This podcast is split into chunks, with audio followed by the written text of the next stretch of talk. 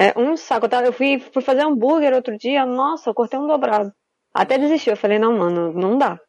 Porque ela é aquela preta normal, né? Que você tem que Uhum. botar um óleo, um azeite, uma manteiga, sei lá que caralho. Essas não, essas são antiaderentes. Tu só joga o negócio lá e ele cozinha. Eu dei uma wok pro meu pai de presente, ele adorou, tá fazendo tudo nela agora. É, a minha mãe tem medo, porque elas são muito pesadas. E aí a minha mãe tá Nossa. por conta dos remédios, né? A, mãe, dela- a mão dela não tá tão firme. E ela falou assim, eu não vou Sim. mexer nisso. A panela, panela falou, essa panela vai cair no meu pé. eu já não aguento com ela, porque é bem, cara, ela é muito pesada. Ela é muito pesada. Não, o wok 26 é pesado. Eu tenho, eu tenho uma grande aqui também, uma 26, 28. Aí tem uma 24, que é o que eu uso pro dia a dia, né? Fazer Gente, eu acho que as duas são batata, um 26, macarrão. não sei se uma é 24 e outra é 26. Eu sei que elas são grandes. Tipo, grande a ponto de eu fazer yakisoba e dar pros, pra gente, dá pros quatro dias. E eu tenho uma. É porque a gente come pouco. É, E eu tenho uma 20. Que eu uso pra fazer um ovo mexido, se eu vou só pra saltear alguma Ah, não, coisa. assim, ovo tô mexido eu tenho uma bem pequenininha. É, não, pequeno. Que é só pra ovo. Não, não, Thiago, ela é pequenininha. Ela deve ter uns 12 centímetros. Eu ela sei é bem qual é, aquela que é redondinha, né? É exatamente, essa que a gente usa. Ela cabe o ovo direitinho, saca que o Sim. ovo fica bonitinho ali dentro? A gente usa essa pra fazer ovo Caramba. mexido. Eu geralmente gosto de fazer arroz com ovo ali. Eu começo a fazer o, o ovo e depois eu jogo o arroz. Essa, essa vida de adulto, né? Da gente aqui fazendo análise de panela. Não, mas é sempre assim. Eu, não, ainda pensei assim, eu falei, eu vou perguntar pro Thiago, porque o Thiago deve saber mais do que eu.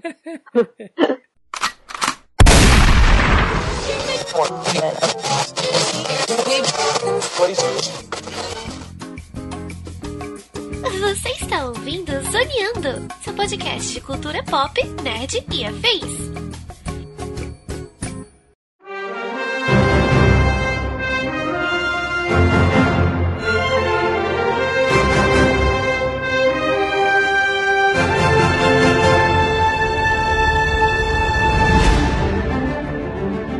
E começa mais um Zoneando Podcast, o seu podcast sobre cultura pop nerd e afins, meus amigos. E aqui, host neste programa, aquele que pode contar nos dedos da mão as histórias de adolescentes que ainda curte hoje em dia, estou eu, Thiago Almeida. Juntamente comigo ela que, como toda boa Marvete, também gostaria de uma Vingacom para chamar de sua, Melissa Andrade. Eu tô aqui simplesmente pra passar todos os planos possíveis e imagináveis, porque eu avisei que isto iria acontecer, então estou aqui para cumprir meu papel e a minha palavra. Aliás, se for aquelas sedas indianas, então aí passa um pano maravilhoso, né?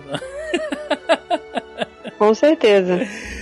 Pois é, meus amigos, estamos aqui reunidos esta semana para falar sobre a série da Miss Marvel. Sim, Kamala Khan, sendo uma das últimas séries a compor esta fase 4 do MCU, uma série que prometia muita coisa, atendeu algumas expectativas e trouxe muitas questões e novidades aí para o universo cinematográfico Marvel. É sobre isso que vamos falar no programa de hoje, portanto, sem mais delongas e vamos ao cast.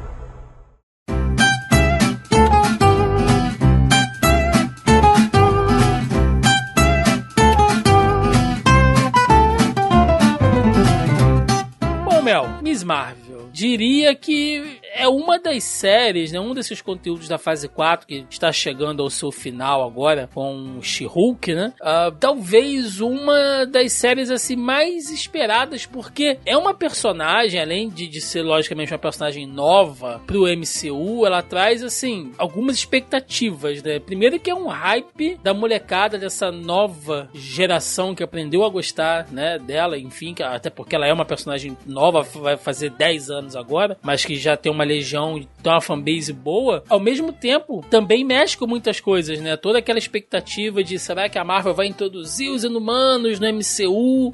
Ou não vai. É meio. E acabou pegando todo mundo de surpresa, é, né? e é meio assim, é complicado você lidar com um conteúdo que já começa com essa carga expectativa, né? Não, então, a, a Miss Marvel, eu acho que de todas essas séries da Marvel que saíram, é, com exceção da She-Hulk, é um dos poucos conteúdos que eu tenho quadrinho físico. A grande maioria que saiu pela Panini eu tenho quase todos, quando saíram, né? Depois eu continuei lendo de forma digital. Então, de todas as vezes que a gente grava podcast aqui, eu tenho alguns conhecimentos de, de base, né? Porque eu sabia para onde que tava indo. É, eu conheço material base, né? Apesar de que eu não faço essa, esse comparativo. É, eu consigo diferenciar e distinguir muito bem as duas obras, os dois produtos. E eu tava muito ansiosa porque por muito tempo, né? A gente até gravou alguns podcasts sobre isso. Quando eu tava naquele rolê do. da. Como é se diz? Dos quadrinhos, estavam vendendo menos, né? Aquele, uhum. aquele auê todo. Ah, por incrível, incrível que pareça, a Miss Marvel foi acho que um dos poucos títulos que se manteve estável entre os lançamentos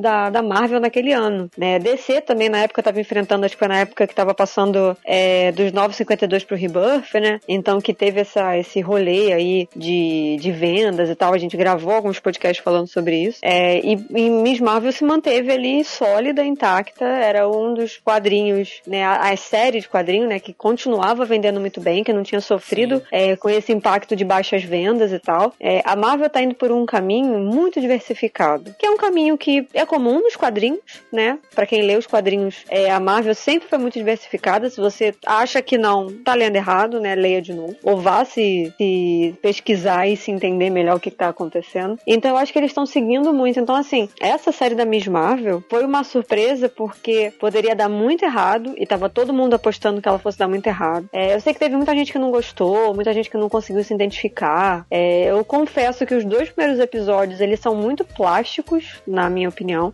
Eu acho que demorou para eles encontrarem um caminho, para eles encontrarem uma identidade visual também. E quando eu falo identidade, identidade visual, eu tô falando esteticamente. É, os dois primeiros episódios eles têm muita cara de estúdio. Uhum. Eles não têm cara de coisa urbana, né? Eles não têm uma cara que a série é, que deveria ter tipo uma, não querendo fazer um comparativo, mas porque se passa na rua, né? Por exemplo, deveria ter uma cara mais parecida com a série do Demolidor. Você deveria entender que aquilo é uma cidade de verdade. E aí ficou com um visual muito plástico. Parece, você realmente você olha e fala isso é um estúdio. A iluminação tá artificial, as cores estão muito, as sombras estão muito limpas, entendeu? Muito estourado as cores, né? Tá muito, exatamente. Então assim, o primeiro e o segundo episódio, eu acho que acabou é, afastando algumas pessoas porque ele é ele tem uma cara total de uma parada construída. Ele, ele, te, ele te solta do, do visual de ficção. Porque você olha aquilo e você fala, pô, isso é uma casa num estúdio, saca? Você não consegue pensar que você tá numa rua, que aquilo é uma casa numa rua em Nova Jersey, essa coisa toda. Então eu acho que a, a, a série tem algumas falhas técnicas muito gritantes, é, que para mim, ainda que eu consiga identificar, não, para mim não me afetou, não afetou a minha experiência, mas eu sei que afetou é, de uma galera aí, né? E eu até entendo a, as, os apontamentos, as reclamações, mas eu acho que depois ela vai conseguindo encontrar. Então, assim, eu acho que eu acho que foi uma ótima surpresa, assim, mas é uma coisa que a gente sempre fala, né? É entender quando que você é o público daquilo ou não. E a gente não é o público. Que bom que a gente gostou, mas ficou muito claro que a Marvel, né, de uma forma geral, não fez essa série pro, pra audiência mediana. Ela fez essa série com um foco muito específico. Sim. E acredito que foi a mesmo, o mesmo pensamento do Shang-Chi, saca? É, foi feito para um público muito específico. E eu entendo, eu aplaudo e eu respeito muito isso. Eu fico feliz de ter gostado, mas eu falei várias vezes que eu iria passar pano, inclusive no nosso grupo que a gente tem, né, do podcast, eu falei, eu estou pronta para passar pano mesmo sem ter assistido a série. Eu já tinha falado isso, e é raro eu fazer isso, né? É, mas eu acho que a gente tem que entender, uma coisa que eu vou sempre bater na tecla sempre que eu puder. A gente tem que entender quando a gente é público de alguma coisa ou não. É, e nós, né, Tiago e eu aqui, acho que grande parte dos ouvintes, acredito eu, nós não somos o público, né? O consumidor mediano de obras da Marvel não é o público dessa série. Eu acho que se a gente entender isso, e se as pessoas também entenderem, facilita muito você conseguir a sua experiência de, de, de ver a série muda muito. É, eu, eu, eu acho que tem muito a ver isso que você falou, porque vamos lá, nessa questão de público. Por quê? Miss Marvel, Kamala Khan, ela é um dos personagens que foi criado ali, é, que, foram criados, né? Na, naquela iniciativa, naquela fase, naquele projeto, enfim, como vocês queiram chamar, que era o da nova Marvel, que começa ali na década de 2010, né? 2012, 2013, que, como a Mel falou, era um período que a Marvel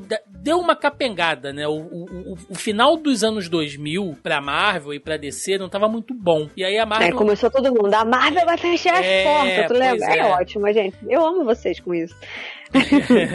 e aí era uma época que tinha um lance assim, meio que de. Por mais que não seja oficial, e eu sei que isso divide a opinião de muita gente, né?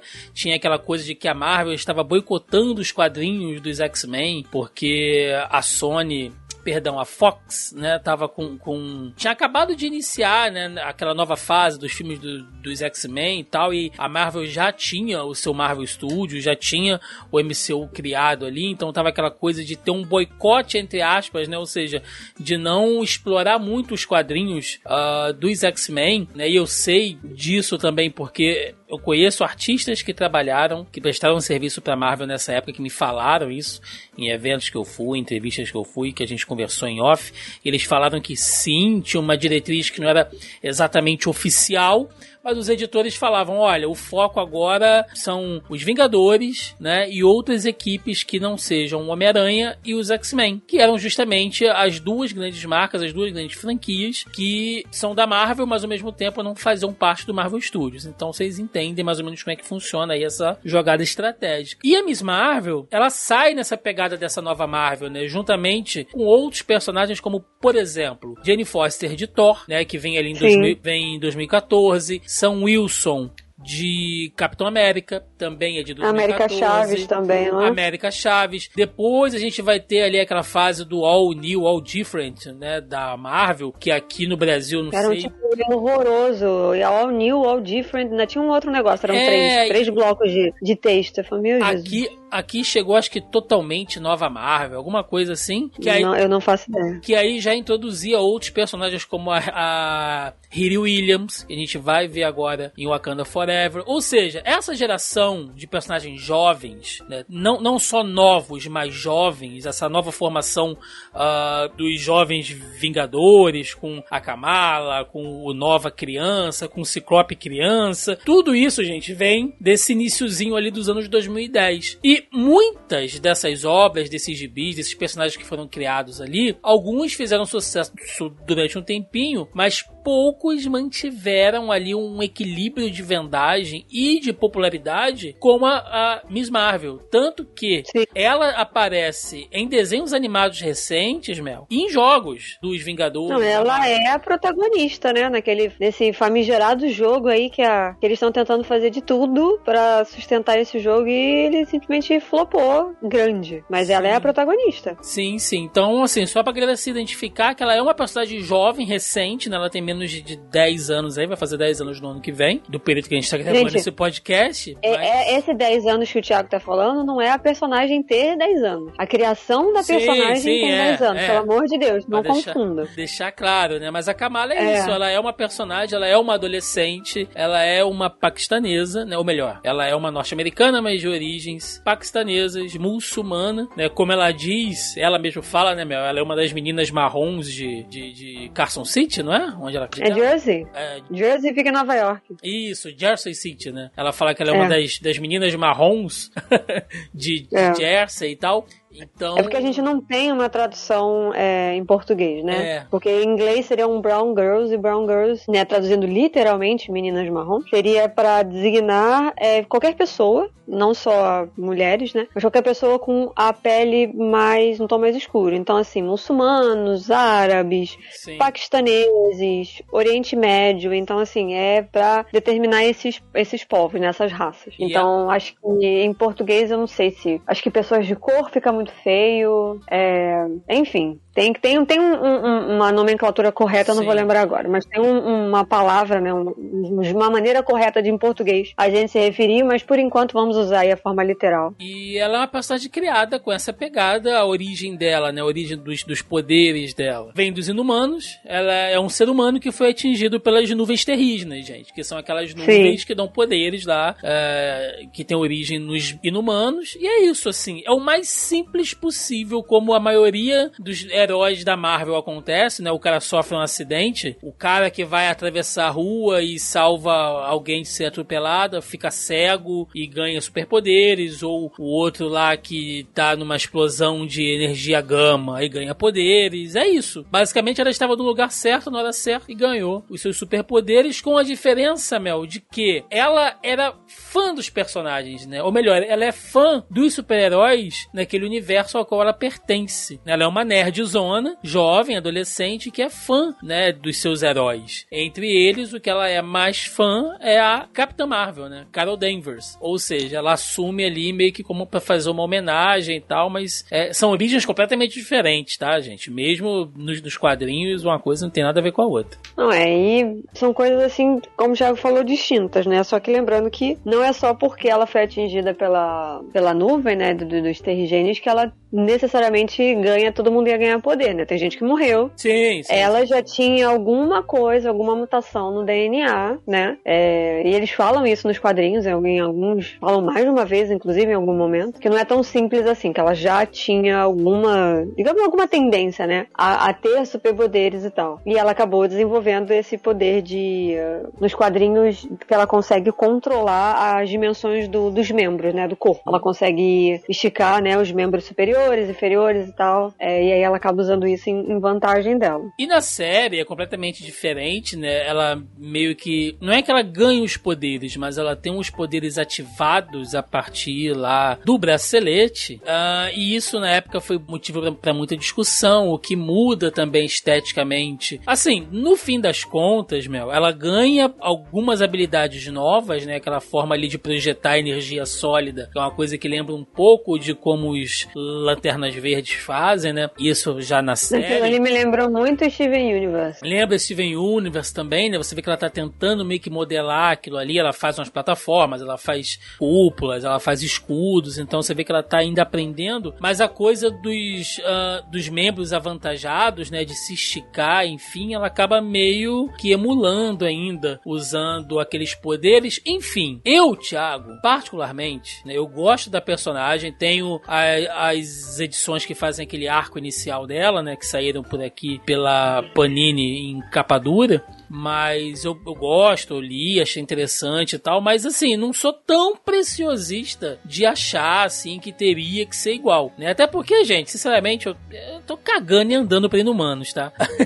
então, já não, que não é, é existe, lembrar, assim, eu achei ok. Eu achei super ok as adaptações. Né? Então, assim, é bom a gente lembrar, fazer alguns, algum, alguns apontamentos aqui, muito rápido. É, em primeiro lugar, o, o boca a boca, logo quando começou, ah, vamos mudar os poderes e tal. Eu acho muito legal as pessoas falando, é, como o Tiago falou, né, esse preciosismo, sendo que eu acredito que a grande maioria nem acompanhava a personagem para ter tanto preciosismo com o fato de que vão mudar a origem dos poderes dela. E aí, como tem um rolê à parte acontecendo de que a, as pessoas que trabalham com CGI estão sofrendo muito com os prazos apertados da Marvel, e aí isso é um, uma outra questão, as pessoas automaticamente juntaram uma coisa com a outra. Tipo, ah, eles vão mudar, porque o pessoal do CGI não vai conseguir fazer, porque vai ficar muito feio, e eles não querem conectar a Kamala com o Reed Richards. Eu, de tudo que eu li, não achei essa informação. E olha que já me falaram isso algumas vezes. Ah, um cara que trabalha na série falou que não queria. Eu fui procurar e eu não achei. Vocês aí que estão ouvindo passaram por alguma coisa disso e leram, por favor, deixem aí nos comentários o link e tal para eu dar uma olhada. Eu não achei. A única explicação que eu achei aí foram de várias fontes, inclusive dos roteiristas, do criador da série, da diretora, era que a origem dos poderes da Kamala iria mudar porque precisa ficar coeso com as outras coisas do universo da Marvel. Então ela deveria, ela deveria não. Os poderes dela teriam que mudar porque ela precisa ter os mesmos poderes que a que a Capitã Marvel e ela precisa ter os mesmos poderes que a Monica Rambeau. O que eu acho que é uma explicação e uma justificativa forma muito boa. Sim. Se você vai unir essas três personagens eventualmente, e principalmente nos quadrinhos existe uma relação muito forte da Miss Marvel com a Capitã Marvel, ainda que elas não tenham nos quadrinhos poderes similares, não tem nada a ver, mas elas têm uma ligação muito forte, faz todo sentido você trazer essa ligação, porra, vamos juntar pelos poderes. E mais ainda, existe uma outra conexão, que é a conexão do bracelete, que é uma parada que tem a ver com o Oriente Médio, que é uma parada que nos conecta com Shang-Chi. Sim. Inclusive, isso não é coisa de teoria nossa, não, gente. Aparece o símbolo lá dos Dez Anéis, quando tem aquela cena de flashback lá da Isha achando o bracelete, né? A gente vê que lá naquele templo onde eles estão, tem o símbolo lá dos Dez Anéis, do lá do Mandarim. Então tem conexão. Aparece sim. várias vezes a, um, um grafite. Sim. Aparece várias e várias vezes. Então, assim, é, é- é, sabe, é um negócio que a pessoa não tinha assistido ainda, parada, né? Claramente não tinha assistido, porque não tinha lançado. Já tava criando mil e uma teorias que não faziam qualquer, sabe, não faziam sentido mesmo. Então, assim, eles estão conectando. Tanto é que, de novo, fizeram a conexão e fizeram uma conexão muito boa com o Shang-Chi, porque eles dão vários indícios disso, né? Sim. Além dos anéis terem ter, ter esse grafite belíssimo no, no muro, que eu não sei se é um grafite de verdade ou se é digital, de qualquer forma, foi muito bem feito. É a- o visual da série em si, tanto o início da série quanto o final, né, abertura e o encerramento, eu acho muito foda, porque é muito a cara do quadrinho da Miss Marvel, eu achei muito bem feito isso. E tem essa ligação, porque tem que ter uma ligação. Ah, ela não pode tem um poder, tem um bracelete e tal. E detalhe, são dois braceletes, certo? Uhum. E eles falam isso na É. série. E ela só tem um. Então, em algum momento, esse segundo bracelete vai aparecer. E aí ele vai dar, acredito eu, ou pelo menos eu espero, uma contextualizada maior, né? Na origem Sim. do bracelete e tal. E assim, Mel, uma coisa que, sei lá, gente, aí é uma opinião minha, tá? Lógico. É, eu vejo algumas pessoas quando isso acontece, a gente tem essas adaptações assim, estão descaracterizando o personagem, né? Ah, e aí, assim, cara, eu fico pensando, o que que define o personagem? Tipo, se tivesse os inumanos ali ou não, isso é o suficiente? E assim, a gente tá falando só da Miss Marvel aqui, e, mas isso serve pra qualquer um dos personagens. O que define, principalmente falando de heróis, são as motivações, sabe? São ah, os códigos que eles seguem, as atitudes que eles fazem, é que fazem com que eles sejam aqueles personagens que a gente conhece, que a gente gosta. Por exemplo, se a gente pensar bem, tudo, Mel, que faz a Miss Marvel ser a Miss Marvel, tá ali. As origens dela, o fator cultural, o fator religioso, o fator dela ser uma fanfiqueira, o fator dela ser é, fã da Carol Danvers, tudo isso tá ali, entendeu? Se o poder vem de um bracelete ou vem dos inumanos, isso basicamente isso não desmerece ela. É a mesma coisa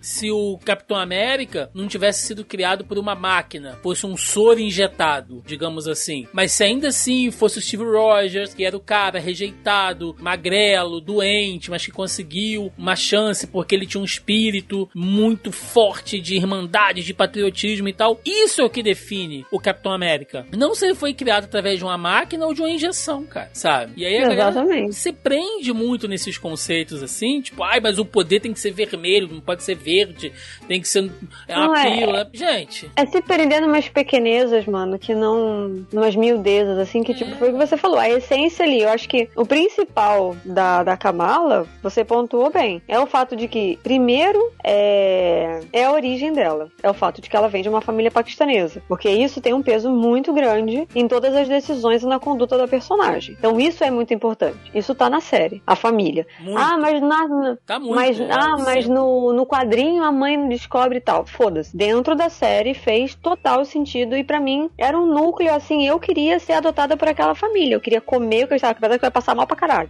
Mas eu queria comer o que eles estavam comendo, né? Gente, passar mal pra caralho é porque meu estômago é mega sensível. Mas certeza que a comida é deliciosa. Mas Não me faria muito mal. sala assim, Melissa é fã. Nossa, não sei, mano, mas eu queria. É tudo muito temperado. Então, assim, tem É. aquele episódio que ela vai de fato pra, pra Índia, né, pra visitar a avó e tal, que ela começa a comer aquela comida. A- Ela sou eu, porque ela come uma versão americanizada Sim. da própria cultura, né? Ela que é fala, né? Nossa, né? isso vem num saco? O cara é essa, queria o quê? Num, num, num pote industrializado?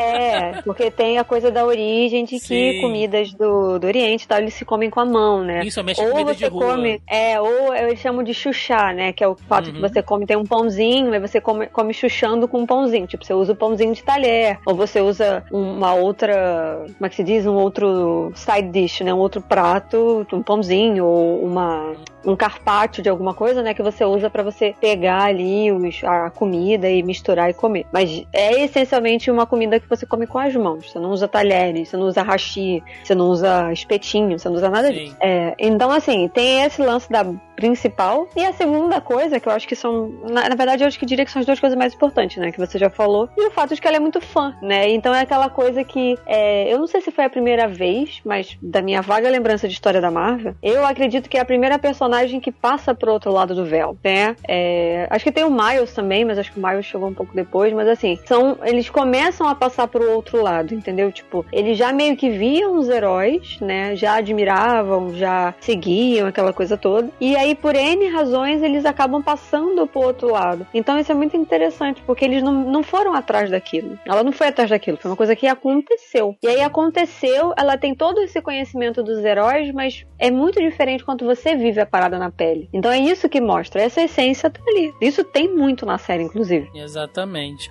E a série ela é bem dividida assim, claramente, Mel, não sei se você pegou isso, mas eu vi que ela claramente é dividida em, em três arcos, né? Tem aquele arco inicial ali dela ganhando aqueles poderes e, e desenvolvendo ali a coisa daquele grupo, né, de amizade dela, enfim, que é esse pedaço que você achou meio meio exagerado, meio uh, super colorido, né? O que eu acho até interessante porque nesse momento a gente tá vendo, assim, do ponto de vista de uma linguagem Não é que eu achei visual, exagerado, é que eu achei realmente plástico, ficou não, eu sim, acho que a fotografia entendo. ficou ruim. Eu não achei o que eles estavam apresentando é, de conteúdo narrativo ruim. O cenário, aquela coisa, você tá, tava na cara que faltou orçamento, entendeu? Fizeram a parada, ficou faltando finalização ali no rolê. Sim, mas se a gente for pensar só no ponto de vista estético, pra mim aquilo ali é a cabeça do adolescente, manja? Que ela tá naquele momento Sim, cheia de energia total. e cheia de dúvida e querendo fazer um monte de coisa e ansiedade o tempo inteiro e tal. Eu acho que a série é muito bacana nisso isso, né? E eu acho que o ponto alto desse, desse arco inicial é a Vingacon, cara, porque ali a Marvel tá brincando com a mitologia que ela criou nesses anos todos. Então, quando ela vai pro evento, que tem o pessoal lá de cosplay, tem o cara que tá vendendo, sei lá, o suco baseado nos Guardiões da Galáxia, tem os livros de, de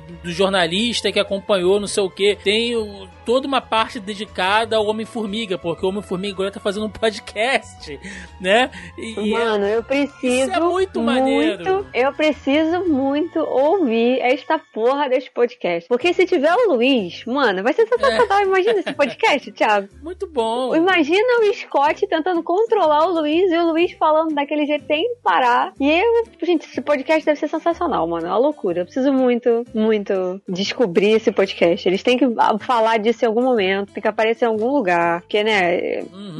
vocês sabem, né? Homem-Formiga tá no meu top 5 filmes da Marvel. Marvel. Então, preciso muito desse podcast. Sim.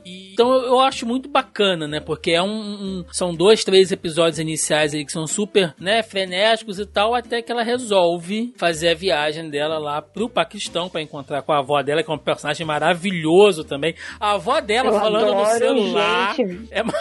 eu adoro gente velha em seriado, é muito bom. Mas ela falando no celular, cara. Kamala, avó, afasta do telefone telefone, não precisa ficar.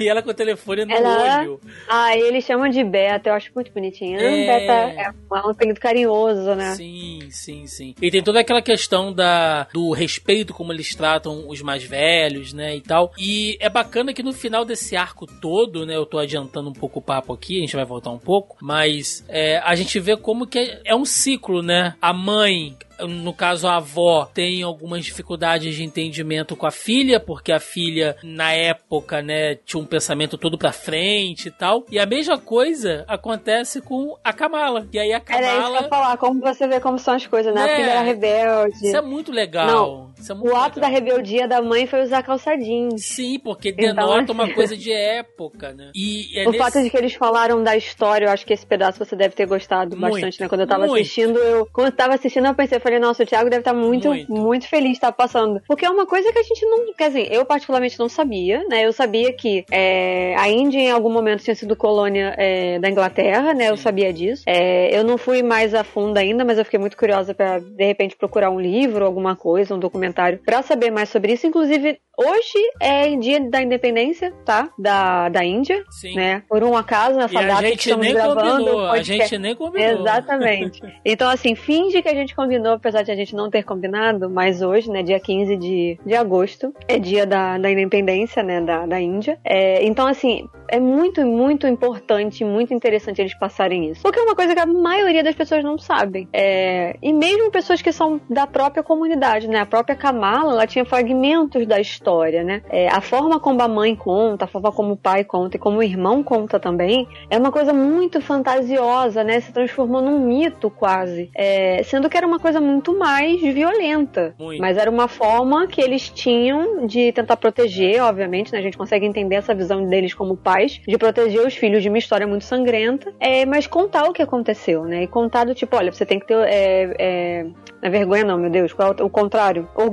Você tem que ter orgulho, né, das suas origens, porque foi muito difícil e tal. Então é muito. Cara, a série tem os seus pontos altos, seus pontos baixos, mas quando ela bate no ponto alto, é muito alto, né? Então todo o núcleo familiar é um troço absurdo de um ponto alto. É, esse lance deles se dedicarem grande parte dos episódios de contar a história de como que foi e in inserir elementos místicos ali, porque eu não lembro de ter lido isso no quadrinho. Essa coisa da bisavó dela, né? Da bisavó. Então, assim, tudo isso é criado, foi criado pra série. Não tem isso no, no, na HQ. Isso é um conteúdo novo. Até onde eu sei, né? Até onde eu li no quadrinho, para mim, isso é um conteúdo novo, que eles criaram pra série. Posso estar errada. Então, assim, é muito interessante, saca? É muito, muito foda mesmo. Esse lance da história ali do trem, a galera tentando pegar o último trem para fugir. Sim. Nossa, é angustiante aquele monte de gente. E aí você vê a criança. E aí quando você vê que, na verdade, quem, quem ajuda a criança, né? Que é a avó, que é a sala, né? É, nossa, é muito bem feito. Eu não sei, mas eu chorei os dois últimos episódios. Só vou dizer isso pra vocês. Não, é Os dois é, últimos, assim, é que me quebraram de uma maneira, é muito emocionante. Sim. E eu acho que ninguém esperava. Eu acho que, na moral, ninguém esperava por isso. E... Ninguém esperava que fosse, que, que ela fosse ter essa crescente nesse ponto que ela fosse entrar, assim, veredar nesse meio e, e ser, é, contar uma parte de uma história que eles fixa, é, ficcionalizaram, mas é uma história verídica, né, que realmente aconteceu, mas eles deram o teor dramático para uma série e tal, então assim, acho que ninguém esperava por isso. Eu vou, eu vou te falar, que você tá totalmente certa, porque eu fiquei maluco nessa parte, né, e eu não esperava, é exatamente isso que você falou, eu não esperava que a série fosse bater nisso, e eu não esperava que fosse bater tão forte, porque é nominal quando a história ela bate nesse ponto político e cultural para fazer uma indicação crítica direta à postura do Reino Unido, né, na época ali da chamada partição, que foi aquele processo independentista. É, partition, que eles é, falam, é. Que é aquele processo ali onde você tem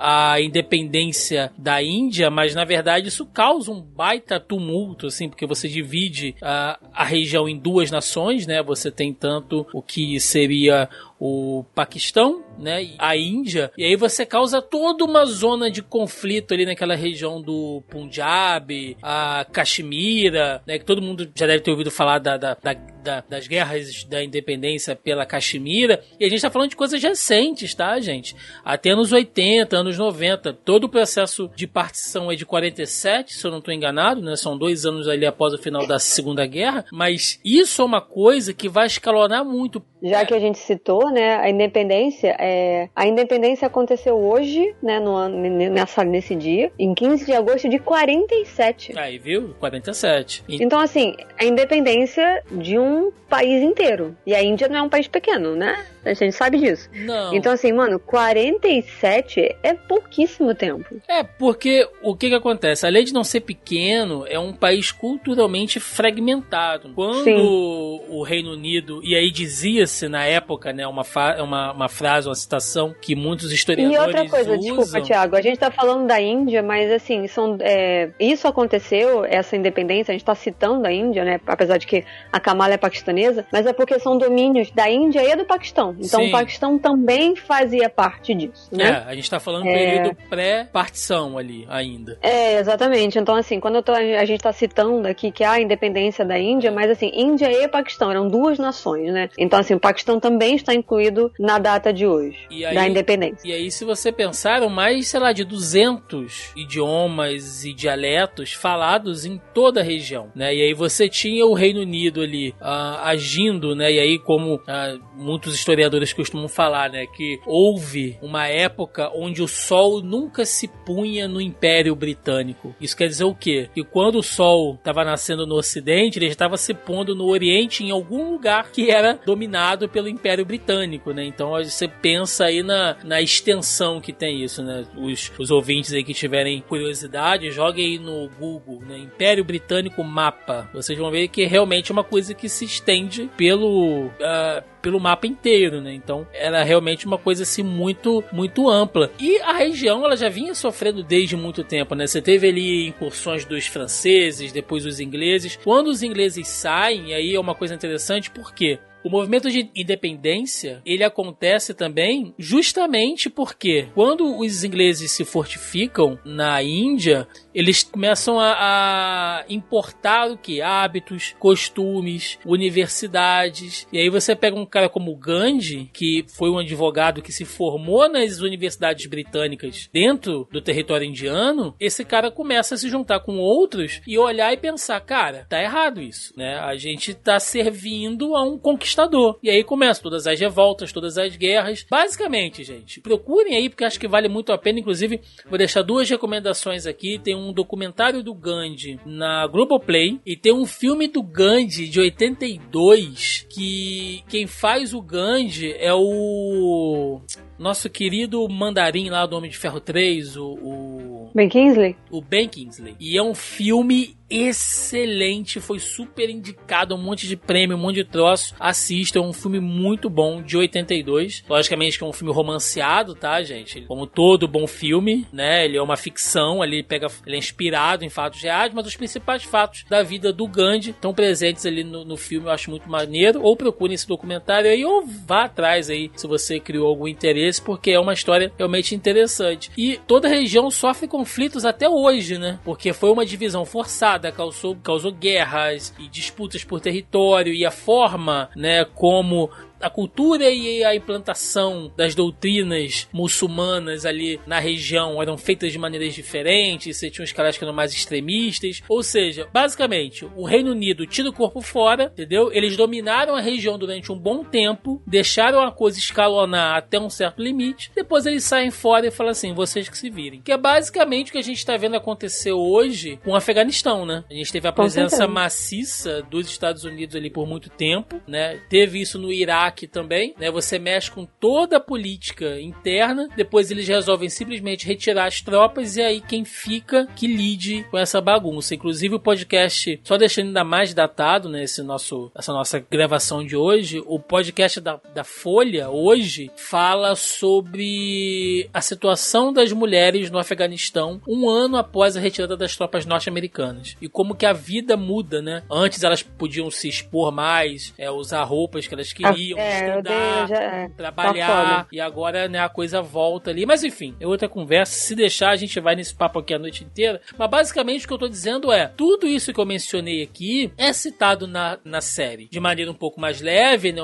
de maneira um pouco mais ali amenizada. Mas eles falam do que aconteceu com aquelas famílias que tiveram que deixar, largar tudo, sabe, deixar tudo para trás. Quando você vê falando sobre o avô, né, da, da lá da Kamala, cara, é muito triste aquela coisa, né, que ele tava naquela, numa daquelas vilas, né, ele era uma, fazia uma espécie de resistência ali, e como ele foi perseguido, uhum. então toda essa questão política é muito forte, e eles falam o tempo inteiro na, na série, e isso é culpa dos ingleses, se os ingleses não tivessem feito isso, isso não teria acontecido, e é muito vocal, Sim. eu, eu, Thiago, não esperava ver uma série, ainda mais uma série da Miss Marvel, que ela começa ali com aquela coisa bem adolescente, bem teen, colorida, dinâmica, de repente a série dá um 360, Mel, e começa a meter questão política, você fica assim, cara. É, ela dá um 360 tu escarpada e você fica, oi?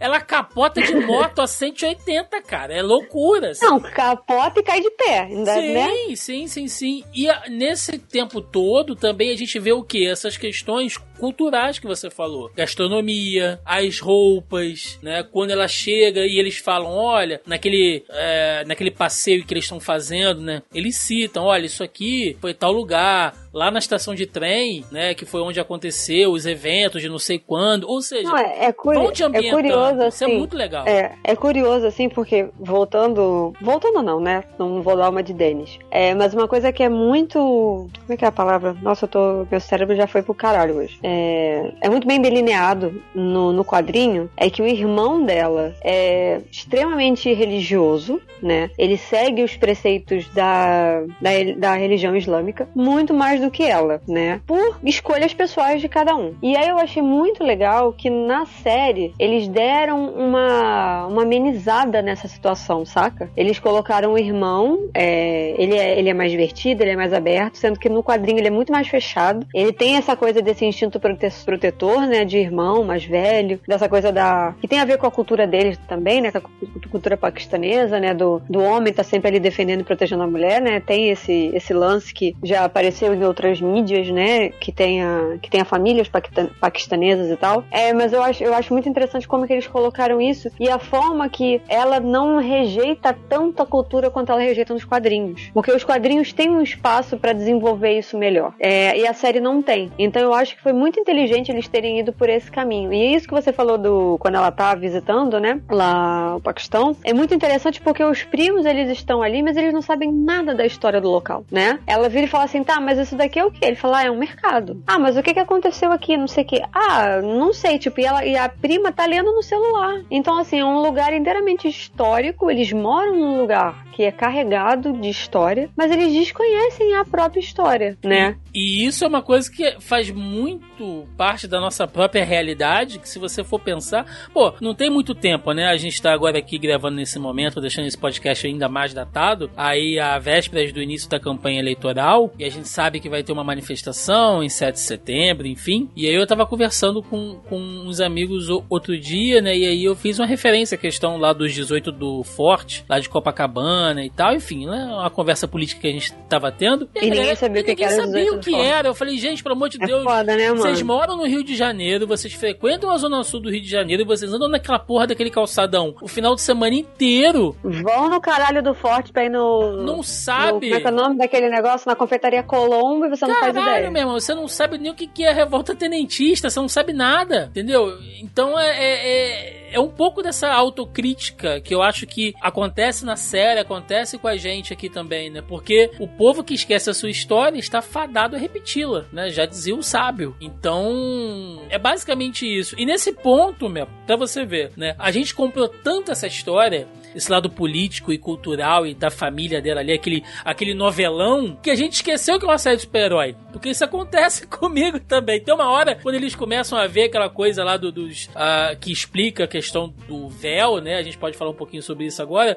Eu tava assim, não, esquece essas coisas de poderes, mostra mais as aventuras de Kamala na Índia. É o que eu quero saber agora, eu não quero saber. Era, não, era quase isso, né? Continua me mostrando esse novelão aí que tá muito interessante. Mas. Não, eu acho que se ficasse, né? A gente gostou tanto que eu acho que se decidissem contar a história dela, ela nesse meio, nessa coisa que acho que fica no quinto episódio, se eu não me engano, né? Que fica da, da, da bisavó indo e voltando, eu acho que a gente, a gente, particularmente, né, Thiago, e a gente ia gostar muito mais. Tipo, ai, ah, não isso, voltou no passado, vamos ver mais um pouco e tal. Então, assim, é muito. É, a gente é muito bem construído, mas foi o que eu falei, infelizmente, ou felizmente, né? Depende aí, é, eles demoraram muito tempo para achar esse ritmo. Tem uma coisa no último último episódio que eu não gostei, mas a gente vai chegar lá, né? Só me lembra para falar disso depois. Uhum. Eu achei que foi extremamente desnecessário aquilo ali. Eu entendi, mas eu acho que não, não, não ficou legal, não foi de bom tom a parada apesar de que eu entendi. É, mas eu acho que eles demoraram, o único ruim é isso, que eles demoraram muito pra achar um ritmo, saca? Parece que eles estavam meio que tropeçando até aprender a andar, né? E, ah, não, a gente vai seguir esse caminho aqui.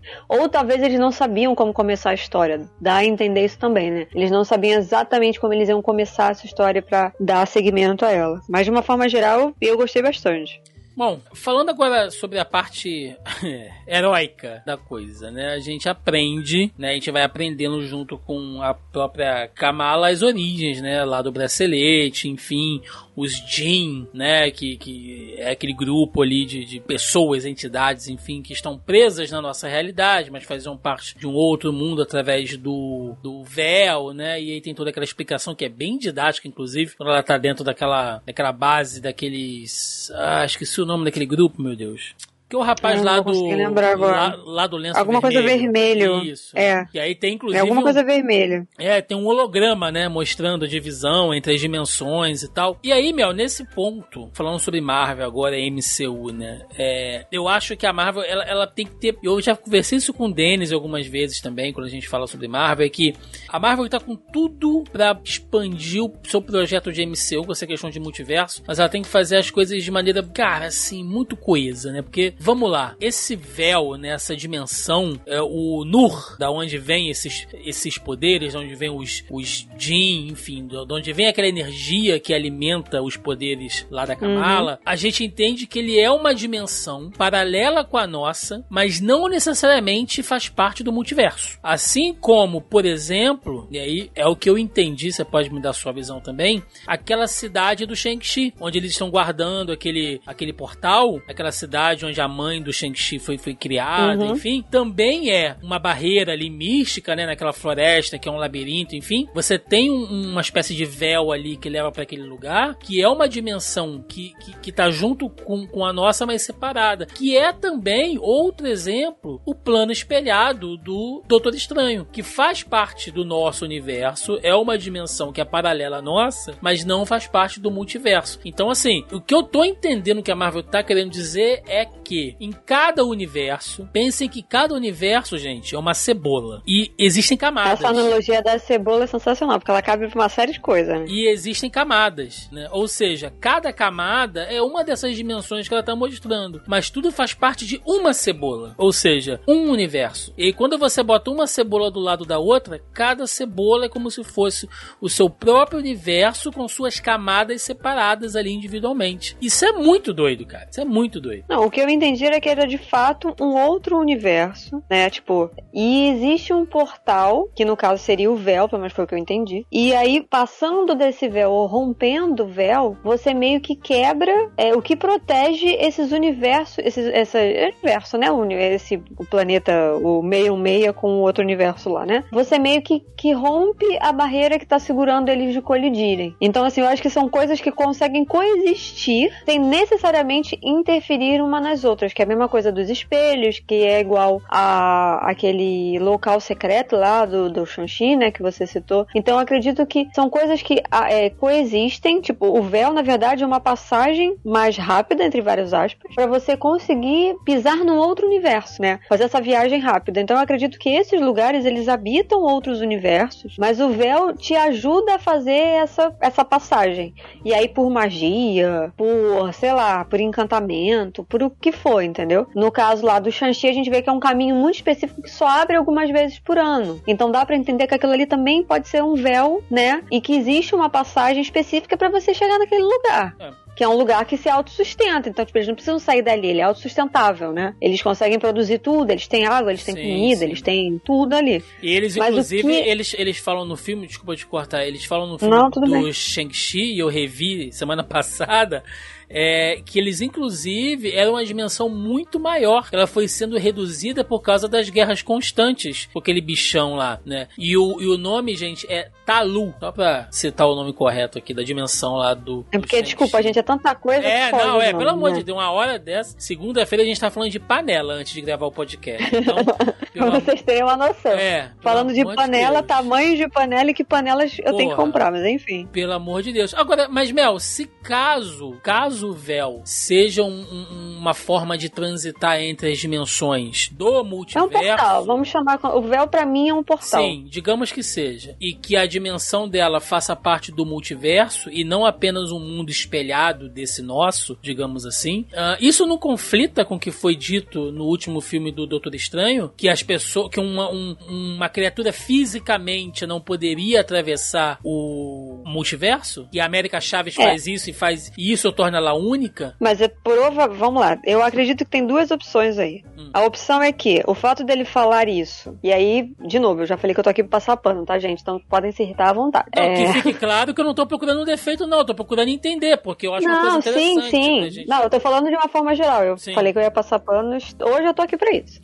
é, a verdade é que eu já fiz algumas críticas, então, né, vamos relevar aí também. É, o que que eu acredito? Eu acredito que naquele ponto do filme, é, existe a possibilidade deles não saberem disso, né? Porque eles não conheceram o Shang-Chi ainda. Só quem conheceu o Shang-Chi foi o Wong e a gente não tem certeza se o Wong falou ou não pro Doutor Estranho e a gente também não sabe cronologicamente em que momento que os eventos do Shang-Chi se passam, que os eventos do, do Doutor Estranho 2 se passam. Então a gente pode botar aí a entender de novo, eu tô passando pano, de que talvez eles não, não se conheçam, talvez eles não saibam, não tem esse entendimento ainda da coisa, é. né? Então assim, eu acredito que é, faz todo sentido essa indagação dele e faz todo sentido a lógica dele falar, ah, então eles não conseguem passar e tal, mas pelo simples fato de que ele não conheceu ninguém que consiga atravessar. Porque ele mesmo já viajou várias vezes. Então é uma lógica que talvez não faça muito sentido. Dele falar, ah, ele consegue fazer várias viagens, por que, que não consegue passar por esse véu? Por que, que só ela consegue? Hum. Sendo que no próprio filme do Shang-Chi, e eu acredito que alguma coisa do, do Kevin Feige deu alguma entrevista em algum lugar que eu não vou lembrar, mas ele falou que o Shang-Chi era a base de muita coisa para essa para as fases 5 e 6, né? É, os anéis tanto os anéis quanto o bracelete da, da Kamala são coisas milenares, que vêm de muito antes. De que eles não têm conhecimento, de que eles não têm estudo, de que eles não têm muita informação sobre aquilo. E que eles estão começando ainda a estudar, entendeu? Então, assim, no final do Shang-Chi, a gente tem. A gente não tem um Doutor Estranho no final do Shang-Chi, né? Aquela cena extra. A gente tem o Wong, a gente tem a Carol e a gente tem o, o, o Bruce. E a, a personagem da, da Aquafina, que eu esqueci o nome, né? A, a Kate o Shang-Chi. A gente não tem o Stephen, entendeu? Então, assim, a gente também, de novo, cronologicamente a gente não sabe se o filme do Shang-Chi tá antes ou depois. Ah, mas ele saiu antes. Tudo bem, mas a gente pode, pode ser que aqueles eventos tenham acontecido num determinado ponto da história e os eventos do Doutor Estranho aconteceram num outro ponto. Porque eles não são citados, então a gente não tem como saber disso. Então eu acredito que nesse momento é pura e simples falta de conhecimento mais do que um buraco, mais do que uma falha. Até porque o Wong, como Mago Supremo, agora, ele não tem necessidade de falar tudo que ele aprendeu pro Doutor Estranho. Esperemos, ele pode muito bem fazer as paradas e seguir com a vida dele.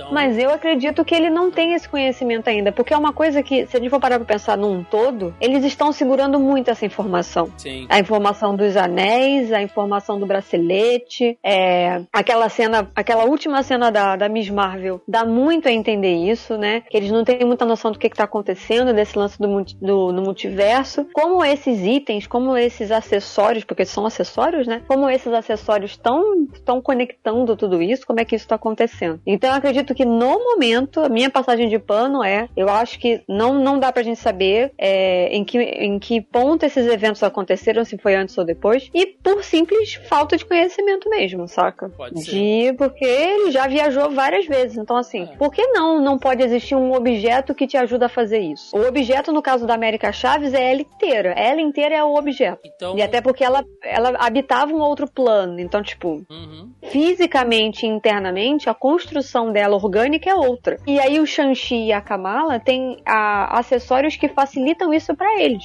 A gente não sabe se os anéis do Shang-Chi também vão conseguir abrir um portal. Vai saber se aquela energia ali, se eles não é. conseguem fazer a mesma coisa que a Kamala faz. Então, assim, só fica a questão de que reforça o que eu falei. A Marvel tá com tudo na mão para acertar. Eu espero que eles amarrem tudo isso que a gente tá falando aqui.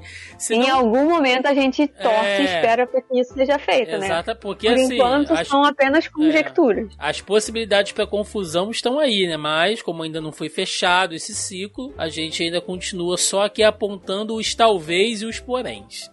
E aí, Mel, uma coisa muito importante também pro MCU que foi apresentado, quer dizer, foi apresentado não, isso foi apresentado antes, isso foi apresentado no Homem-Aranha de Volta para Casa, que é o que? A Agência de Controle de Danos, que é uma agência que a gente, pelo menos, ainda não ficou muito bem estabelecido aquilo ali, se ela é uma agência totalmente governamental ou não, né? Porque parece que ela age ali meio que em paralelo, ela não quer meio que dividir espaço com os militares, com o FBI, eles chegam a comentar isso. Mas o que o, o que, que a gente vê? A gente vê a agência de controle de danos sendo mostrada lá em Homem-Aranha de volta para casa, naquela cena que o Abutre, né, antes dele se tornar Abutre, o cara tinha, o nosso querido Michael Keaton, ele tinha uma, uma empresa de limpeza, de construção, uma empreiteira que estava cuidando daquela questão do, do da, de recolher, da... de limpeza, né, é, de recolher os dejetos, os destroços. Depois da invasão de Nova York em Vingadores de 2012. E aí chega a agência de controle de danos, toma, né, tudo que eles estão fazendo ali e ficam com a tecnologia dos Chitauri, enfim, né, com tudo aquilo que tá ali. Ah, ficam com o ganha-pão do cara. Anos depois, depois de Blip, depois de Thanos, depois disso tudo, a gente vê que a agência de controle de danos tomou uma proporção gigante, os caras já usam essa tecnologia avançada e eles estão caçando meta-humanos, meu. Eles estão monitorando e caçando novos meta-humanos. Vamos lá, eu acho que faz muito sentido por quê? Vamos pensar do ponto de vista da humanidade, dos políticos, e aí some com coisas que a gente viu, por exemplo, lá em Falbuck, né? Falcão e Soldado Invernal. Os governos do, do, do mundo, dentro do MCU, estão super abalados e desconfiados, porque os incidentes do Blip e Thanos e Vingadores, isso mexe com o status do mundo inteiro. Tanto é que o próximo filme do Capitão América se chama Nova Ordem Mundial, porque isso mudou o mundo, mudou a política, né? A gente tem aquela, aquele outro órgão, Mel, que a gente vê lá em lá no Falcão, que cuida só de realocar e reassentar as pessoas que voltaram do blip. Olha só que Sim. maluco, né? Se a gente for pensar isso. Você, pô, fica 5, 6 anos desaparecido da realidade. Quando você volta, sua casa não é mais sua, sua empresa não existe mais, né? A sua família já tá com. Sua mulher tá casada com outro cara. Porra! O que que acontece comigo? Então, sabe, isso eu acho que é muito legal. Essa, essa preocupação, essa construção de cenário que a Marvel vem fazendo, desse plano de fundo, de ser algo sólido, que a gente pense além de superpoderes e alienígenas e viagens no multiverso, essa coisa mais pé no chão, eu acho isso muito legal. Eu acho isso traz uma maturidade para as histórias, sabe? Que não é só a história lá de heróizinho caindo na porrada. Essas questões políticas, assim, geopolíticas. Eu acho isso muito interessante. Apesar de, lógico, lembrando que a gente tá falando de uma ficção, super-herói e tal, mas que, né, a gente já falou isso aqui diversas vezes, a ficção, ela transita com a realidade, nas suas críticas, nas suas metáforas, nos seus apontamentos. Então isso é muito interessante. Enfim, onde eu quero chegar? A agência de controle de danos e a SWORD, né, a espada, digamos assim, são duas agências de status governamental, Mel, mas que tem muito, muito poder e ambas são herdeiras do que deveria ser a SHIELD, né? Que isso era um papel que a SHIELD fazia, de monitorar essa, essa galera e de combater essa, essas ameaças. Com o fim da SHIELD, você tem ali a SWORD, como a gente viu em WandaVision, e agora a agência de controle de danos que a gente vê uh, na Miss Marvel, com essa função. E é totalmente plausível, porque nenhum governante, cara, nenhuma autoridade hoje dentro do MCU tá 100% segura, meu. Os caras não vão confiar mais em Metal Man. Olha o que que essa galera fez. Ah, mas tem os heróis. Sim, tem os heróis. Mas vamos lembrar lá do Tratado de Sokovia, Capitão América, Guerra Civil. Ali o governo dos Estados Unidos já tava pressionando, né? Olha só, os Vingadores uhum. ajudam, ajudam, mas olha a merda que fica depois pra gente arrumar, né? Então isso é muito interessante. Agora você vê que eles são caçados e é nesse ponto que a gente vai encaminhando pro final da série, onde a série não é nada sutil a fazer referência aos X-Men. Aquilo ali para mim, a agência de contenção de danos hoje, nada mais é do que aquelas agências que a gente vê nos, nos quadrinhos dos amigos da humanidade, aquela galera que mais tarde vai criar as sentinelas para caçar os mutantes, porque a forma agressiva que pelo menos alguns deles usam para caçar esse, esses meta-humanos tem muito essa energia de caça aos mutantes que a gente vê nos quadrinhos dos X-Men. Não sei se tu sentiu isso. Não, é o que eu senti desse controle de danos, e aí para mim foi uma das falhas da série, é que ficou muito jogado isso. Do nada apareceu um órgão e tal, aí aqueles dois, aquela mulher que ela tem muito cara de, de, de sitcom, mas aquela sitcom ruim de comédia, saca? Então assim, foi uma coisa que não, não, não desceu. Eu acho que não ficou muito bem, muito bem colocado. Eles só colocaram botaram aquilo ali porque tinha que ter algum obstáculo, alguma coisa que é, ela precisasse fugir, ou que ela precisasse defender, se defender, ou defender outras pessoas e tal. Mas eu acho que foi uma falha não terem pelo menos desenvolvido um pouco melhor, saca? E não digo que tinha que ter um episódio inteiro sobre controle de danos. Só uma contextualizada, saca? Um, um, uma conversa entre aquele superior e aquela mulher já servia. Um negócio de dois minutos já funcionava. Pra eles terem alguma explicação, pelo menos, do que, que eles estavam fazendo ali, é, de que ponto eles estavam para estar tá naquele momento, entendeu? Da onde que eles vieram para chegar naquele momento. Então acho que faltou um pouco de, de contextualização. E aí eu fiquei muito tipo, mano, que porra é essa, saca? Não fez muito sentido aquilo ali, não. E aquele final da comunidade muçulmana ali, né? Enfim, abraçando literalmente a Kamala, aquilo ali é é muito assim o que a gente via nas histórias do Homem-Aranha, né? Quando os próprios cidadãos de Nova York iam defender ele de alguma coisa e tal. E aquilo ali me emocionou bastante, porque ela é uma heroína que ela é identitária, né? Ela, ela, representa e ela tem um. Não que ela proteja só os muçulmanos e os descendentes de paquistaneses, gente. Não é isso. Mas ela claramente ela é uma heroína local. Ela protege aquelas Sim. pessoas ali. Ela quer proteger aquelas pessoas ali. E quando aquelas pessoas abraçam a causa dela, porra, isso é muito bonito, sabe? É não, e ela faz parte de uma minoria, né? Uma minoria que é constantemente Sim. perseguida. É uma cena que eu acho que a gente não falou, mas acho que merece que, que a gente mencione, né? Só pra citar mesmo, é quando o pessoal de controle de danos invade a. Mesquita. Ai, como é que é o nome? A mesquita. É muito né? foda aquilo ali. A maneira. É, a maneira que eles conduzem, então, tipo, é sempre a gente, é sempre uma minoria, né? É sempre um cara de barba e que parece que tem feições muçulmanas, né? Que parece Sim. que é islâmico e tal, não sei o quê. Então, assim, eu acho que essa série como um todo, ela aponta coisas de forma muito corajosa, né? Essa da mesquita, então, o fato de que a, a Nakia, é Nakia, não é? Nakia a amiga também, é... como parecia. Não, a Nakia é do é, Pantera Mas Negra. é com N também. Nakia é com Pantera Negra, mas a, é com Nádia, N também. Que eu não... não é Nádia? Nádia, isso. Acho que é Nádia, não é Nádia? Eu, eu, vi que tiveram algumas pessoas que reclamaram, né? Ah, mas ela não parece parece que ela é a menina com hijab, não sei o quê. E as pessoas esquecem que não existe um estereótipo. Perdão, não tem Mel, como. é Nakia. Nakia, eu falei, era, é, a pronúncia é, é diferente. porque tem a Nakia e tem a Nakia. Eu me confundi, porque a Nakia é do Pantera Negra. Não, então é isso, gente. É a Nakia. É a amiga dela. Eu vi o pessoal falando, ah, mas ela é muito branca e tal. Então, assim, a galera rolou até um colorismo, saca? Ah, não, porque estão embranquecendo. E, gente, vocês não sabem se e ela fala, né, que a mãe é. Eu não lembro se a mãe é modelo, né? Acho que ela fala que a mãe é modelo e o pai que é paquistanês, alguma coisa assim. Ela fala isso na série, então tem todo esse rolê da, da representatividade feminina também, né? Ela com a. Ela querendo entrar pro conselho lá da mesquita, né? Que ele é muito bacana. É, pra resolver, porque olha o lado das mulheres como Mano, é que tá, olha, olha o lado dos caras. coisa tem nessa série, bicho. As pessoas falam que não aconteceu nada.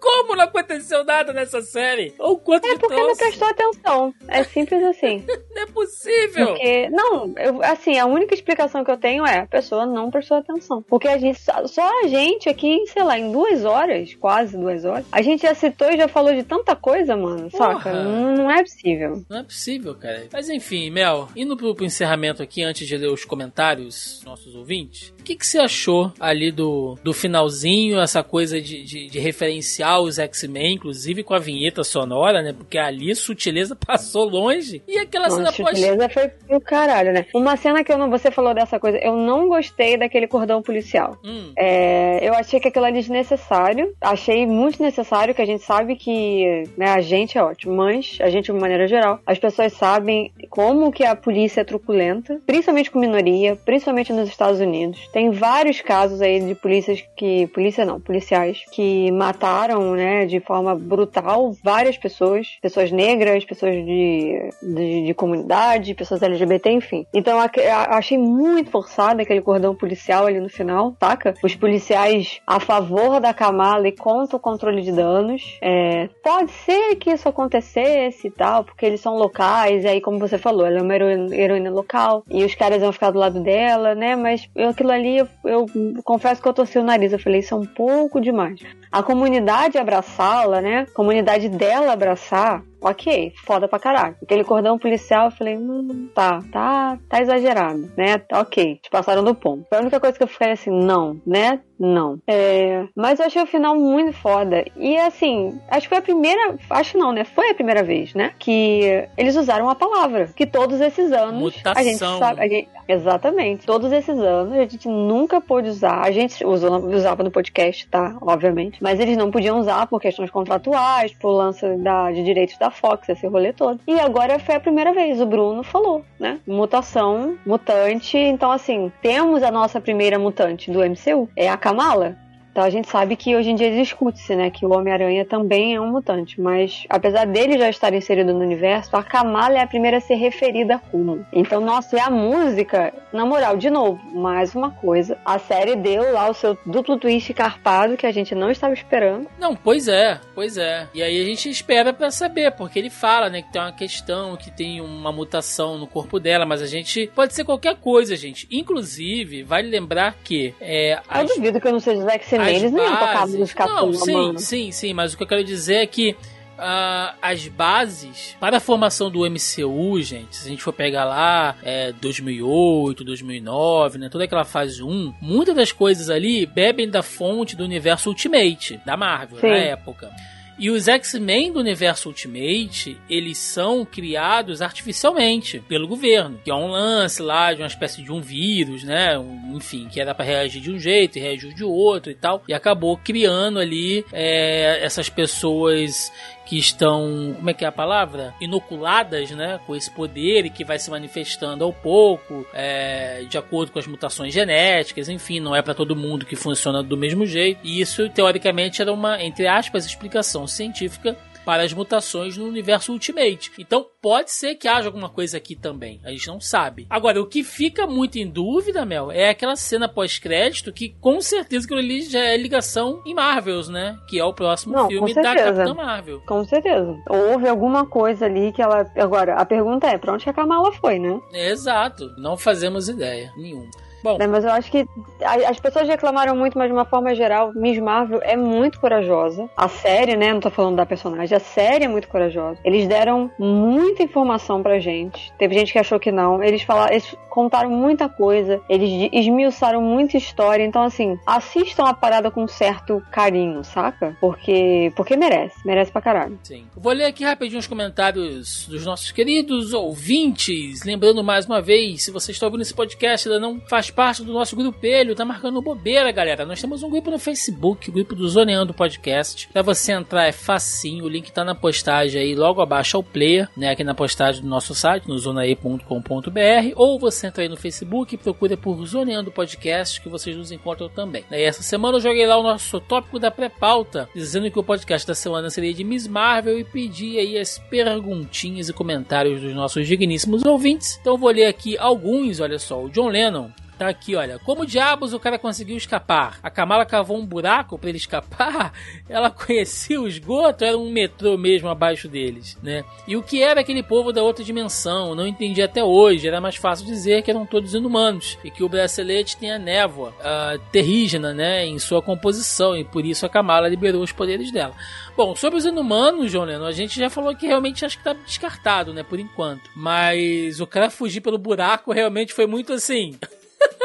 Solução Oi? fácil, né? Foi uma solução. Não, é. E quanto aquele outro povo, é, eles são Jin, né? Sim. Eles são o Jin, na verdade, é um gênio, mas é, seria a representação. Mas eles falam cultural. que tem outros nomes, né? E, e... É, eles citam outros nomes, é. mas eles ficam com Jin, mas eles são tipo uma entidade que eles têm alguns superpoderes é. e eles habitam um, um outro plano, um outro universo. Eles, eles, só que de alguma maneira que não foi explicado pra gente, é, eles acabaram indo ca caindo lá, né? É, Inclusive, é, tem, tem, uma, tem uma referência direta que eles falam, né? Quando eles estão explicando quem eles eles falam, ah, nós já tivemos muitos nomes, né? Inclusive uh, os clandestinos que é um grupo da Marvel mesmo, né? Uma parada bem obscura, assim, gente. Que são. Ah, não duvido. Que são seres que viajam entre as dimensões e tal. Que são. Que é o clã destino, entendeu, meu? Não são os clandestinos. Ai, não. São, Vai, é, próximo. não, mas é isso, eu não tô zoando, não é um trocadilho, é isso. e aí eu acho que eles juntaram e fizeram ali essa, essa brincadeira, enfim. É, o Everton Chagas, acho tão bom ter abordado outras culturas e admito que adorei o número de dança no casamento. A série deu uma em alguns momentos? Deu, mas ainda assim não deixou de ser bem legal. É isso, Everton, esses momentos, entendeu? Ela fazendo o passeio turístico, o casamento, ela comendo, ela na casa da avó, essas ceninhas assim que não tem ação, não tem superpoder, não tem nada disso. Eu acho que isso enriquece tanto a história que precisa mais disso, sabe? Cenas, Mel, como aquela dos Vingadores na era de Ultron, deles sentados ali tentando levantar o martelo do Thor, trocando ideia, batendo papo. Eu acho que falta um pouco disso também, sabe? Essas coisas. Falta, faltam mais quebras aqui, né? Porque mostra um pouco, você humaniza mais os personagens e você mostra um pouco mais como eles pensam. Não,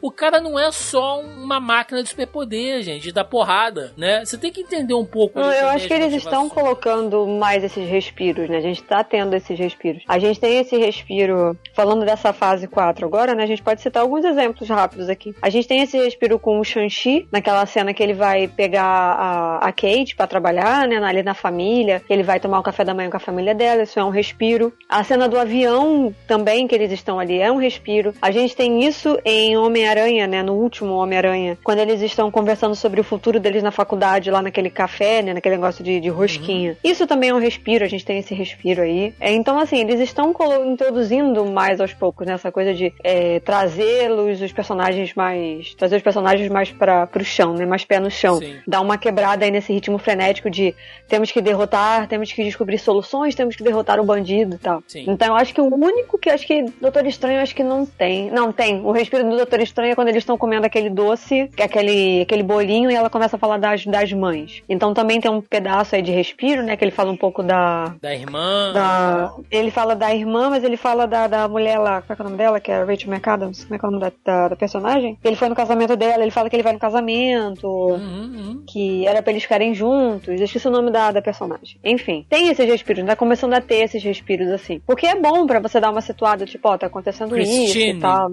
Christine, isso, obrigada. Tá, é, ele fala que ele foi no casamento da Christine, enfim. Muito bem. O Davi jogou aqui, olha, uma sequência. Ah, a Wanda pode ter derrotado os Illuminatis, mas eu não tenho, eu tenho certeza que as Illuminatis encheriam a cara dela de porrada. Não entendi a piada, Davi, isso, estou burro. Não entendi, cara. Ah, ele fala aqui que se o Jason Momoa vier pra Comic Con e eu for fazer uma entrevista, eu vou chegar dançando que nem a Kamala. Ah, meu Deus do céu. E ele fala que ele tem o, o corpo do Hulk, mas é o Hulk feito pelo pai da Kamala, meu. Quando o pai. Aliás, me deu uma pena naquela cena, cara. O pai dela todo empolgado, vestido de Hulk, e ela corta ele, cara, de um jeito. Não, aquilo ali é, é foda mesmo. Sacanagem. E o André está aqui comentando: não assisti e já tem um tempo que eu estou na fase de alguém falar é extremamente importante assistir para tal filme. Aí eu penso se assisto a série ou abandono ambos, o filme que dependia da série. André, a gente já comentou isso aqui, né, meu, algumas vezes. É, Mano, ninguém- na moral, ninguém- Andréia, se tu chegou é, nesse ponto da altura do campeonato, tu, tu vai, 20 mano. anos Embarca, depois. só vai. E agora você tá preocupado que eu vou ter que assistir. Você já Vai tinha que que assistir desde antes. Vai- o que, na moral, agora que esse lance que o Andrés falou me pegou, me pegou pensando numa coisa. O que que aconteceu? Porque assim, no início, tava todo mundo numa boa. No início eu tô falando da fase do Thanos, né? Da Jardim Infinito. Uhum. No início, tava todo mundo, nossa, não, mas vamos assistir, porque a gente tem que assistir o próximo filme, a gente tem que assistir o próximo, o próximo e o próximo. Agora que o universo expandiu, a galera tá com uma preguiça. Puta, mas eu vou ter que assistir tal coisa pra ver tal coisa. Mano, Pô, já viram sempre 20 teve que- filmes, né? Agora que quer reclamar. Então eu não consigo, eu não consigo entender por que, que essa reclamação só tá vindo agora. Sendo que eles, a gente já tá nesse ritmo, e quando eu falo a gente, eu tô falando todo mundo que, de cultura pop que tá assistindo todos os filmes, né? Ou que veio assistindo todos os filmes desde o Homem de Ferro, por que agora dessa reclamação? Eu não entendo por que, que a preguiça você- tá vindo nesse ponto da história. você, a gente sempre fala que você não é obrigado a assistir nada, não, cara. Se você cansou, abandona, Não, é velho. obrigado você não é. Sai Agora, fora. É. querer pagar dessa desculpa, ah, eu vou ter que precisar pra assistir. Vai, pra assistir É, tal coisa, você vai precisar. Você tem que. Não, você não tem que. É por isso é Agora universo eu. expandido e compartilhado. É por isso. Exatamente. Agora eu não entendo porque essa preguiça agora, se antes tava numa boa assistir tudo no cinema. Isso, e, Eu realmente não consigo entender. isso não é nem diretamente pra você, não, André, tá? A gente tá falando isso aqui. Não, porque ele não é o único. É, a então, gente tá falando isso é, aqui como geral. não é. Não, a gente tá falando É. isso aqui como geral. Porque tem gente, Andrés, que não vê, fica com preguiça ou então vê reclamando. Tipo, ah, eu preciso ver isso, porque senão. Não... Mano, para de ver, cara. Se já encheu o É, seu tem saco. essa opção, né? Tem essa fora, opção. Você não precisa entendeu? assistir tudo. É, Você também não precisa emitir opinião sobre tudo. As pessoas Exato, ainda não entenderam exato. isso. Se ela não sei o que, eu falei, você pode só não ver. É igual o que, que foi agora? Tem coisa nova aí que o pessoal tava reclamando. Eu adoro essas reclamações. É... Ah, vamos ter a série do, do Senhor dos Anéis, né? Uhum. Aí as pessoas estão reclamando dos elfos negros e tal. Pra começar de conversa, elfos não existem, mas tudo bem. É, mano, você pode só não ver a série. Sim. É isso, você não vê a série. Ah, Sandman. Ah, eles estão falando Constantine, não estão falando Constantine. Porque teve essa reclamação também. Você pode só não assistir a série. Mas saiba que você tá falando errado porque o Neil Gaiman é britânico. Então é Constantine, porque o nome tem a ver com wine de vinho. E o Constantine é a versão americanizada estadunidense. Então os americanos estragaram o sobrenome do personagem que o Neil Gaiman criou. Então sim, vocês estavam falando errado esse tempo todo, né? Então assim, Não, e, e, pode e- só e não assim, ver, é, mano. E, e fala. gente, são as preocupações. Cara, na Não, fase você da não tá vida entendendo que a que as gente pessoas foram. tá, As pessoas, a gente. Você não tá entendendo, Thiago. As pessoas marcaram o Neil Gaiman vi, pra falar vi que ele rolê. tava fazendo a parada errada. É, eu vi Aí alguém rolê. comentou assim, mano, tá marcando o autor que criou o personagem pra falar que ele tá errado no nome ou você que abrasileirou e tá falando a porra do nome errado? E outra coisa também, gente, essa coisa de estar falando certo, de estar falando errado, sério, vocês têm que escolher as lutas que vocês querem brigar. Já dizia Joaquim Ramos aqui. O Joaquim fala muito isso. Cara, eu não vou gastar minha energia. Você quer estar certo? Você quer falar que você tá falando errado, você tá falando certo? Porque existe uma coisa também que é pronúncia. Não, é isso é. Existe Agora, se você coisa- for brigar com o autor da parada, Não, você já é- está automaticamente errado. É, é- é Só isso que eu quero dizer. É igual um cara que eu, que, eu, que eu gravei um vídeo outro dia sobre House of Dragon, né? Eu fiz o, fiz o vídeo de reação do trailer, né? E aí o cara, Uhum. ah, você está falando Targaryen, você não está falando Targaryen. Falei, bicho, mas você fala Harry Potter.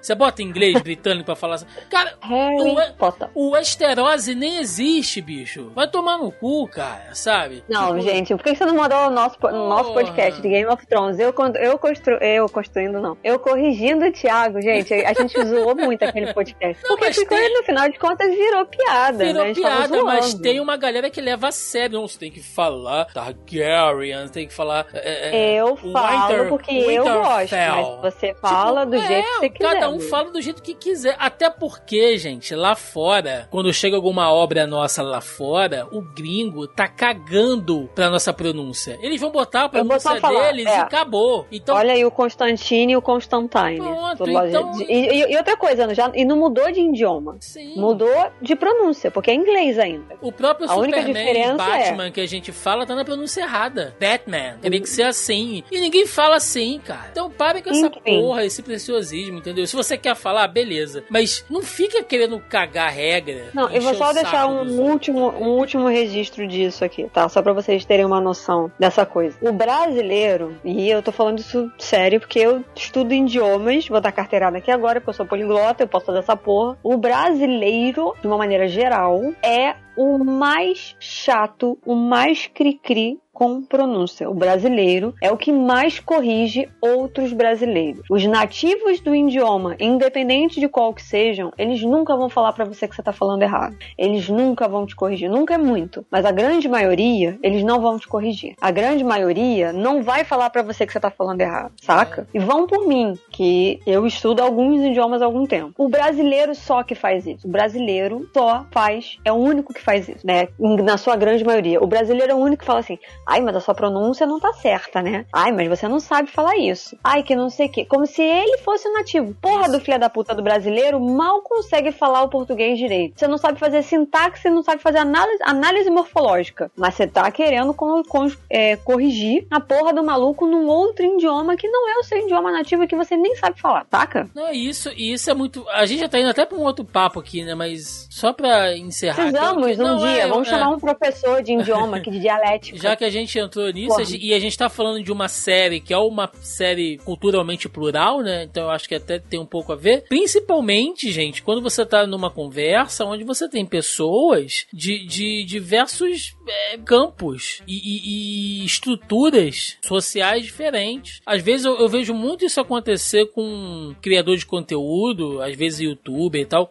Você vê que o cara é mais humilde, ou o cara é de uma região onde tem um sotaque muito forte, ou ele fala é, é, com expressões locais, e a galera vai no comentário encher o saco. Nossa, gente, canal de culinária tem muito isso. O cara fala, Sim. fala o nome de uma erva que no Nordeste se chama de um jeito e, e no Sul se chama de outro, ou um prato que ele é chamado de um jeito aqui no Sudeste e no Norte de outra, e a galera vai lá nos comentários. Nossa, você quer fazer um canal de culinária e não sabe nem falar o nome do prato? Bicho, vai se fuder, cara, sabe? Porra, o cara tá ali, tá produzindo conteúdo, tá gastando, porque, né, comprou as coisas pra fazer, teve o carinho de fazer, te editar, tá te passando conhecimento e você tá indo pra fazer análise gramatical, morfológica, de... ah, bicho, não fode, né, cara? Não fode o rolê, sabe? É, é muito escroto isso, cara. E o, o brasileiro que tem uma, uma, uma língua tão viva quanto a nossa, né, não deveria ser assim, como a Mel falou, de ficar se, se, né, se você não tá em um ambiente acadêmico, se não é um lance de trampo e tal, se você tá se comunicando e a comunicação é viva e você consegue se comunicar, bicho, é isso que importa, sabe?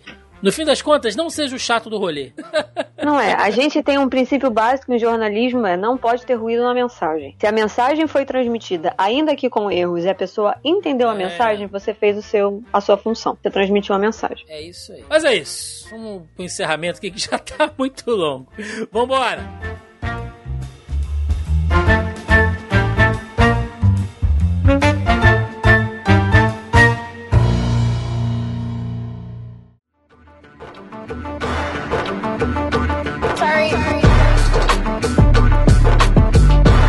E chegamos ao final de mais um Zoneando Podcast, onde falamos aqui da série da Miss Marvel e outros assuntos, né? Aliás, hoje o papo foi muito bom. Se você achou que não tinha nada acontecendo nessa série, não tinha nada demais, olha aí, ó. Você deve ter ficado surpreso com a quantidade de coisas que a gente conseguiu falar.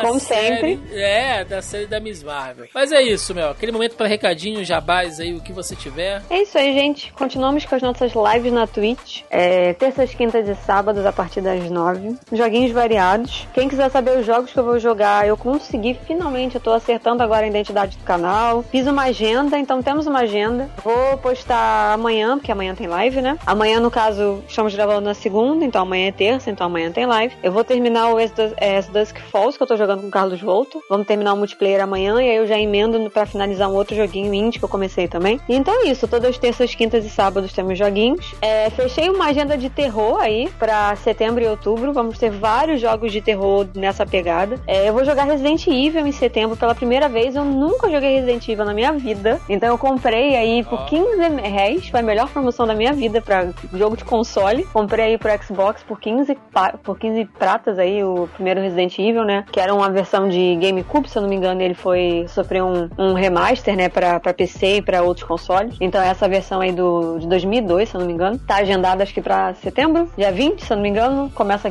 gameplay. Eu tô organizada nesse ponto, tá, gente? Meus jogos agora tem dia. Não está fechado em pedra, porque pode ser que eu morra 20 mil vezes e não consiga fechar o jogo naquele prazo, mas pelo menos tem uma agendinha, então. As lives acontecem lá na Twitch. O Thiago vai deixar o link aí no- nos comentários, aí no, no post pra vocês verem. E é isso, terças, quintas e sábados a partir das nove. Joguinhos variado, a maioria com foco em narrativa. Tô jogando Fall Guys também, quem quiser colar pra jogar Fall Guys comigo. Tô jogando Multiversos. Quem quiser colar pra um X1 aí, tô topando. Excelente, excelente. Gente, recadinhos de sempre, tá? Primeiramente, lembrando mais uma vez, se você está ouvindo esse podcast e ainda não faz parte do nosso grupelho, entra aí no link oficial, original deste programa no nosso site no zonae.com.br. Logo abaixo ao player aqui desse programa tá lá o link para você entrar no nosso grupelho no Facebook ou digita direto na busca do Facebook aí por Zoneando Podcast que vocês nos encontram também. Além disso, estamos nas principais redes sociais, estamos no Instagram, estamos no Twitter, estamos no TikTok, olha lá, procura por Zona E Underline Oficial, vocês nos encontram lá também com videozinhos toda semana,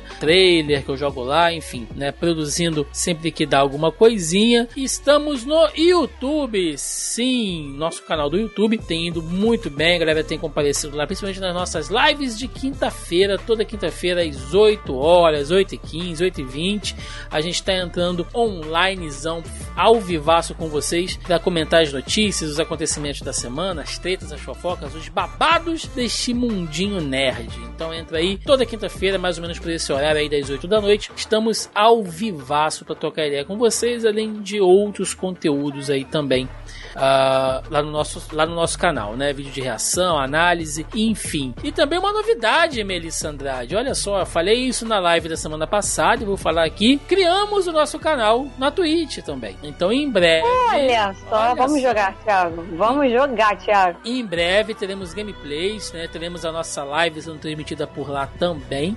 Eu só criei o canal por enquanto.